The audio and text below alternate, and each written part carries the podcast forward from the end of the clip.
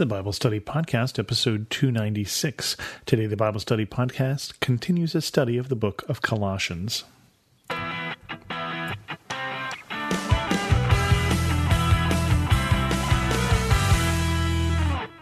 Welcome to the Bible Study Podcast. I'm your host, Chris Christensen. This is part two in a study on Colossians. We started last week and we did just the introduction and some of the prayers, some of the things that Paul was praying for for the people of Colossae, or Paul and Timothy. And you may recall that he was praying that they would bear fruit. He was praying that they would joyfully give thanks to the Father. And then we had probably my favorite phrase in Colossians, who has qualified you to share in the inheritance of his holy people in the kingdom of light, for he has rescued us from the dominion of darkness and brought us into the kingdom of the Son he loves. And then as we're talking about Jesus, Paul gets into this section here in Colossians 1, verses 15 through 23, that talks more about Jesus. And it's a portion that most Bibles will label, and the labels were put on later, the supremacy of the Son of God. And it goes like this the Son is the image of the invisible God, the firstborn over all creation. For in him all things were created, things in heaven and on earth, visible and invisible, whether thrones or powers or rulers or authorities, all things have been created through him and for him. He is before all things, and in him all things hold together. Let's just look at that part so far. This is one of a few places in the Bible that talk about Jesus within a context that is broader than the scope of his earthly ministry and broader than the scope even of his earthly ministry, and then going forward from that to present day or into the future, but going backwards instead, like John did at the beginning of his gospel. John put it this way In the beginning was the Word, and the Word was with God, and the Word was God. And Paul says it very similarly. He says that basically that Jesus, the Son of God, was present at the time of creation, and then goes on to say, as John did, John says that he was the Word. Well, the Word, you may remember, was how the world was created according to the Genesis story. In Genesis, it says, God spoke and said, Let there be light. Light be. And it came into existence. In John, he says, In the beginning was the Word, and the Word was with God. In here, it says, The Son of God, the image of the invisible God, the firstborn over all creation. So before creation, for in him all things were created, things in heaven and earth. And so it says that Jesus was not just a part of, but an instrument of the creation, was there at the time of creation, being the Son of God. And so John and Paul are agreeing on this point. And then he goes on to describe when he says that he was there before all things, he starts to describe all things visible and invisible, thrones or powers or rulers or authorities, all things were created through him and for him, things in heaven and on earth. So he's being very, very inclusive here. He's careful not to leave out anything, even things that are invisible. Even if I haven't seen it, he says, Everything was created through him and for him. And why is that important? We will get to in a little bit, but he's establishing that Christ came first, that Jesus came first. He is before all things, and in him all things hold together. There's two different ways to look at this, at least two different ways. One is from a world view, from a physiological thing. Is Christ somehow related to what physicists would call the strong forces that hold atoms together? Don't know. Is that what he means literally? I don't know, but it does mean for us on a relational basis that as we have faith in Christ that things hold together. I don't remember if you've ever seen the little book, The Four Spiritual Laws. And this is a book that was popular when I was in high school and it came from Campus Crusade. And the way that they explained our relationship with Christ is that when it is right, that it brings the rest of our lives into rightness also, into balance. Whereas we mature, we put the right attention on the right things. And so, certainly from that point of view, we can understand the in him all things hold together, although in this passage, I think he does mean something bigger. And he is the head of the body, the church. He is in the beginning and the firstborn from among the dead, so that in everything he might have the supremacy. So he's saying to the church, he's writing to the church here, that he is the head of you also. He is over you in authority. And what else does the head do? The head also makes the decisions, right? The head is the part of your body that decides is it time to get up or do I get to sleep in? Should I have pancakes for breakfast or cold cereal? It makes all the decisions, big and little. What should I do for my career? What should I do for my vocation? That's the head. He's the beginning and the firstborn from among the dead, and that as Jesus was raised from the dead, that that is a path for us also, that death does not have to be an ending.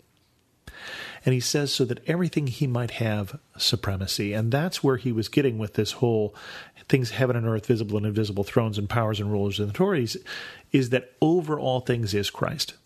That Christ has been given the authority that he is over all things, over us, over our churches, over our countries, over our leaders.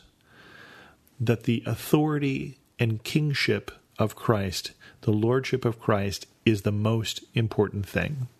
And what that means, of course, is if there's a conflict, if you're at work and your boss tells you to do something, but the guy next to you tells you to do something else, unless the guy next to you is the CEO, you do what your boss says because he is over you in authority. Here's the one who writes a review. In a similar way, if Jesus is over everything, then what he says is more important than what my friend says, than what my boss says, than what my president says, than anyone else. For God was pleased to have all his fullness dwell in him, and through him to reconcile to himself all things, whether things on earth or things in heaven, by making peace through his blood shed on the cross. Paul goes into much more detail on that in Romans, which we studied earlier. He gives sort of a thumbnail view here in Colossians. But what he's saying is that you can discover about God everything you need to discover about God by looking at Jesus that he is pleased to have all his fullness dwell in him. And then also that Jesus' job is reconciliation, to bring people, to bring things back to God. And it's interesting that he says, both on earth and things in heaven. And then he says he makes peace through his blood shed on the cross. And that is an odd way to make peace. But when we say that, he is paying a price that needs to be paid. There was a fine that needed to be paid. There was a penalty of death for sin. Because remember, that's what Adam and Eve were told in the garden originally is if you eat this, you will die. That the penalty for sin is death. And that Jesus pays that penalty, allowing us to come back into relationship with God. For he says in verse 21 Once you were alienated from God and were enemies in your minds because of your evil behavior. But now he has reconciled you by Christ's physical body through death to present you holy in his sight without blemish and free from accusation. If you continue in your faith, established and firm, and do not move from the hope held out in the gospel, this is the gospel that you heard, and that has been proclaimed to every creature under heaven, and of which I, Paul, have become a servant. So, what he says is Christ's role is reconciliation. And we were once enemies of God. We were once not just ignorant of God, not just was God alien to us, we were alienated, we were separated from God, and our minds were directing us to do things that were against the will of God. Remember, we said he's the head of the body of the church. He is the head of over everything. We were operating based on our own heads, our own priorities. And you can pretty much imagine that's going to be me first kind of priorities. Christ, through his death, not only reconciled us, but allowed God to look us and see us as without blemish and free from accusation. To say, we are wiped that clean, you are now holy in his sight. And two definitions of holy one is without sin, which is what we're using here. And then the other definition we use, for instance, when we talk about the holiest of holies and the holy things in the tabernacle and things like that, it is something that is set apart for God's use, as you and I are set apart for God's use, directed by Jesus, the head of the church, directed to do the things that he desires for us to do. But there is an if there, and I don't want to forget the if because we can argue theologically about whether the if should be there or not. But Paul, when he was writing this letter, put an if there.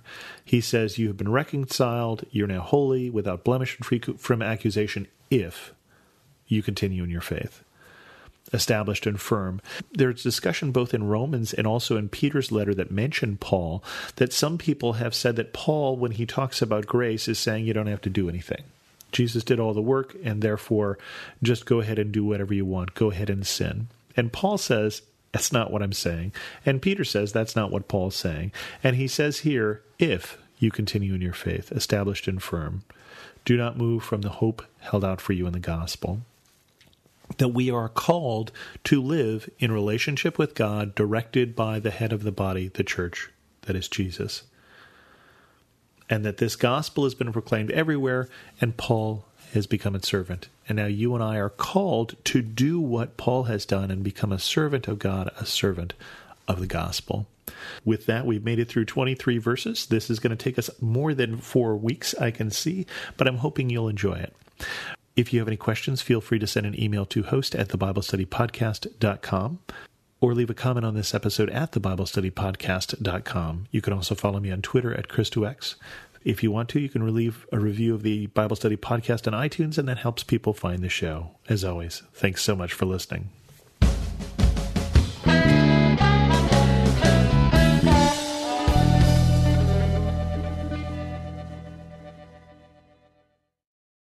Do you want to better understand the Bible and give biblical answers to those who ask you about your faith? Hi, this is Perseus Poku, host of the Sound Reasoning Podcast Show. Listen to us weekly as we bring the truth often found in the ivory towers of seminary down to the steeple towers of local church. Join me along with many of the nation's top theologians as we offer answers to life tough questions from an apologetic perspective. Subscribe to the show at lifeaudio.com.